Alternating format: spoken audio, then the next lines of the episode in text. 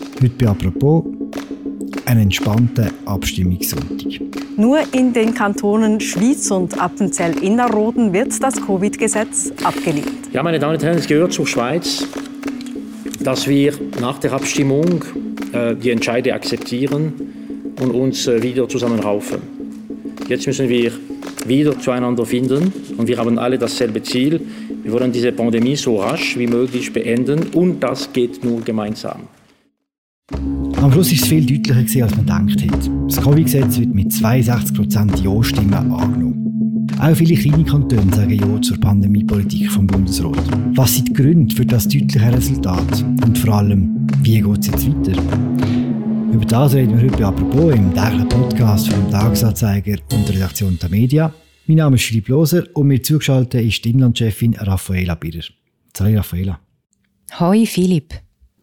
Raffaela, ich bin am Sonntag in Basel abstimmen, kurz vor der 12. Die Schlange ist kreuz und quer über einen Marktplatz gegangen. So etwas habe ich noch nie erlebt, muss ich sagen. Wie war es bei dir? Ja, also ich muss dir ehrlich sagen, am Abstimmungssonntag habe ich mich nicht so viel Zeit und Musse wie du offensichtlich. Am Abstimmungssonntag ruft bei mir mhm. den Newsroom und darum habe ich brieflich abgestimmt. Der Briefkasten ist zu dieser Zeit nicht überquollen, aber wir haben schon aus Zürich auch so Bilder gesehen mit sehr langen Schlangen vor dem Stimmlokal im Stadthaus. Am Schluss waren es 65 Prozent, die mitgemacht haben bei dieser Abstimmung über das Covid-Gesetz. Das ist der vierthöchste Wert seit 1971. Raffaella, warum hat die Abstimmung über das Covid-Gesetz so mobilisiert? Ja, du hast jetzt gesagt, Philipp, es ist die viertgrößte Stimmbeteiligung seit der Einführung vom Frauenstimmrecht. 65 Prozent, noch mehr als im Juni. Im Juni ist sie ja schon bis 60 Prozent gelegen, wo wir das erste Mal über das Covid-Gesetz abgestimmt haben. Wir haben das auch gemerkt, im Verlauf der Woche hat sich das abzeichnet. Da haben uns immer mehr Meldungen aus verschiedenen Regionen erreicht, wo so von Rekordstimmabgaben berichtet haben. Und die Frage, warum dass das so stark mobilisiert, mobilisiert hat. Ich glaube, der Grund ist, dass es nicht weniger als die grosse Frage unserer Zeit im Moment ist. Äh, wie bekämpfen wir die Pandemie? Ist der Bundesrat, ist die Politik auf dem richtigen Weg? Und ist es auch gerechtfertigt, dass für Ungeimpfte gewisse Einschränkungen gelten. Das ist ja der sehr umstrittene Aspekt gewesen. Und letztlich sind das ja alles auch sehr alltagsnahe Fragen, also Fragen, wo, wo jeder eine Haltung und eine Meinung dazu hat, wo jeder auch im Alltag beschäftigt. Und so eine Ausgangslage hat einfach ein enormes Mobilisierungspotenzial. Und dann muss man vielleicht auch noch sagen, dass das große Interesse auch befeuert worden ist, bewusst durch den lautstarken Widerstand, den es gegeben hat gegen das Gesetz, durch eine sehr omnipräsente Nein-Kampagne. Aber jetzt hat sich halt einfach deutlich gezeigt, dass der Widerstand eben nicht nur Gegner mobilisiert hat, sondern auch Befürworter, wo man das Gefühl hat, äh, wo man kann wahrnehmen kann, dass bei denen zunehmend so eine Entnervtheit gibt. Mhm. Am Schluss ist es bei diesen 62 Prozent ziemlich genau so rausgekommen, wie diverse Umfragen im Vorfeld das vorausgesagt haben. Und trotzdem haben wir das Gefühl gehabt, an diesem Sonntag sind viele überrascht von dieser Deutlichkeit. Warum gibt es da Widerspruch?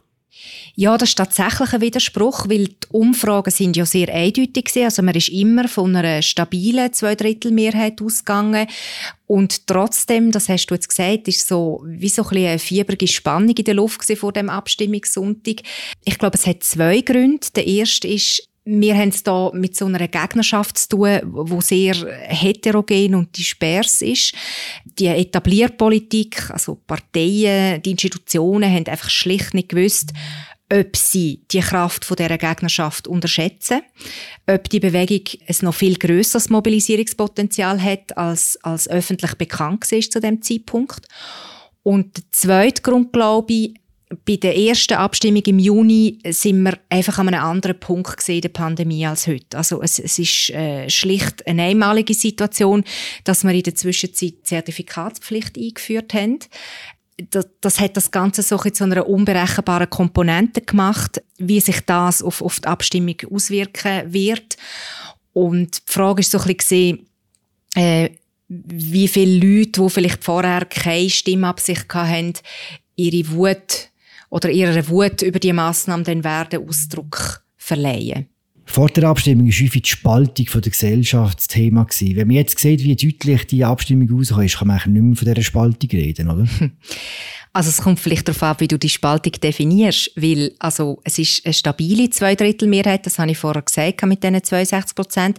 Allerdings gibt es auch ein Drittel und das sind 1,3 Millionen äh, Stimmende, die auch dagegen sind. Also es, es ist, es stehen sich da zwei Lager gegenüber, eben mit einer unterschiedlichen Stärke, aber zwei Lager, die wirklich fundamental unterschiedliche Vorstellungen dabei haben, wie wir durch die Pandemie könnten navigieren könnten.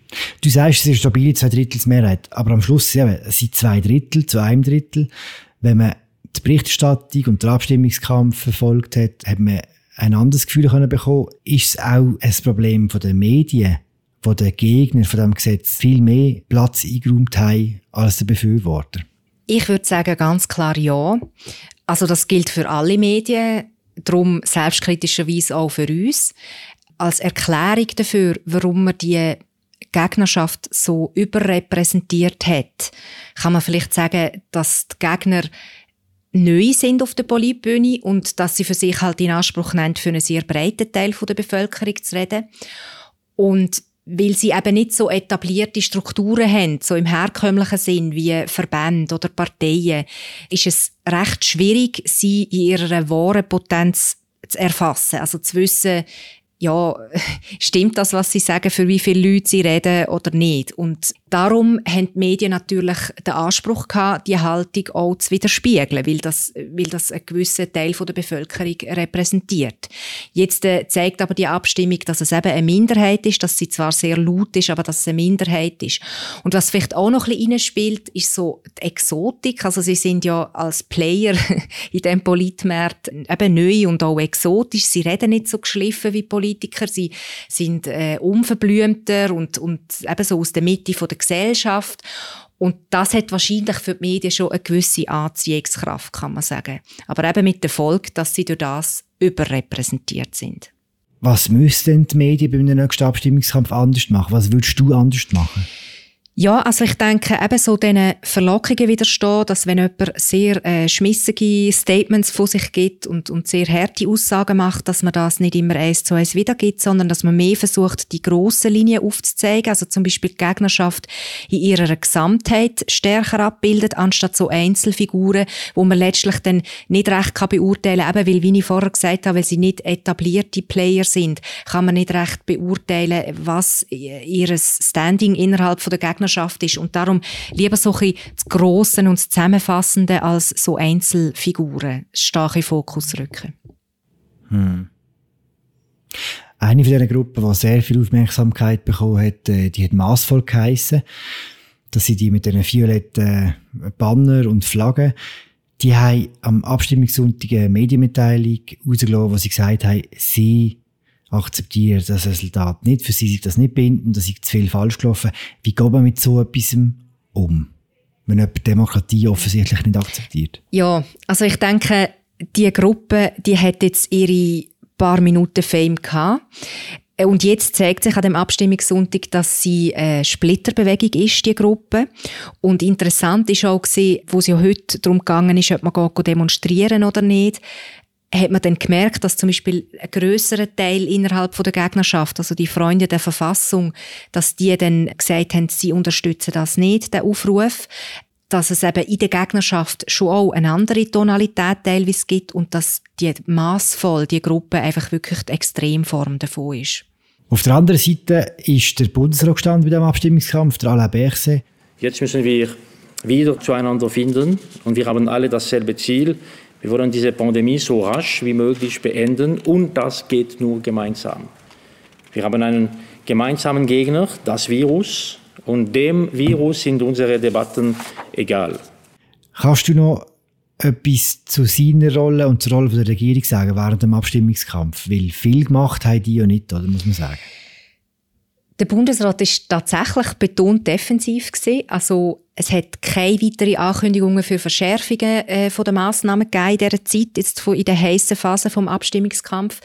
Er hat sich so auf mehr Aufforderungen an die Kantone beschränkt, äh, die bis jetzt schon bewährte Rezepte umzusetzen, also zu impfen und jetzt auch sehr schnell zu boostern. Und das ist so ein bisschen symptomatisch gewesen, wie sich der Bundesrat verhalten hat für die politische Stimmung allgemein in der Schweiz. Also es ist so eine Art äh eine Paralyse gewesen, die man können beobachten. Ähm, man hat mit allen substanziellen Entscheid oder auch Stellungnahmen, wie es jetzt soll weitergehen, hat man irgendwie gewartet bis zum heutigen Sonntag. Und äh, es ist so ein die ja, abwarten und beobachten Taktik, wo in der Pandemie schon fast zur Tradition geworden ist. Also im konkreten Fall ist es wahrscheinlich ein bisschen fake oder?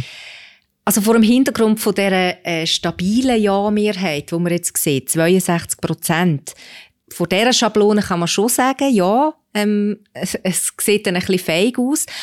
Aber, das habe ich ja vorher auch gesagt, es, es ist eben nicht sicher gewesen, ob die Abstimmung so ein Spaziergang wird. Also da ist die Etablierpolitik tatsächlich auch davon ausgegangen, es könnte sein, dass das eben nicht in ihrem Sinn rauskommt und das wäre natürlich ein rechter Scherbenhaufen gewesen.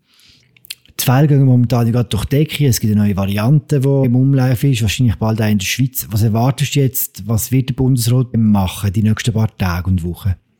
Sicher sehr virulent wird jetzt die Debatte über ein schnelleres und effektives äh, Boostern, weil da sind wir ja wirklich hintendrein. Und jetzt, was uns ja neuerdings sehr beschäftigt, ist schon wieder eine neue Variante aus Südafrika. Und angesichts von dieser neuen und dann auch immer der ansteckenderen Variante stellt sich auch die Frage, ob es längert, wenn man weiter einfach bei den Leuten, die schon geimpft sind, ansetzt, also bei denen ansetzt und, und zu einer dritten Impfung übergeht. Ich glaube darum, dass auch in der Schweiz die Impfzwangdiskussion, zum Beispiel via 2G anstatt 3G, dass die viel intensiver wird geführt werden in nächster Zeit. Und wie wird so eine Diskussion ausgehen? bis jetzt haben wir immer das Gefühl gehabt, in der Schweiz wird es nie, nie, nie einen Impfzwang oder eine Impfpflicht mhm. geben. Ja, genau. Also in dieser Pandemie haben sich halt einfach schon sehr viele Gewissheiten verändert.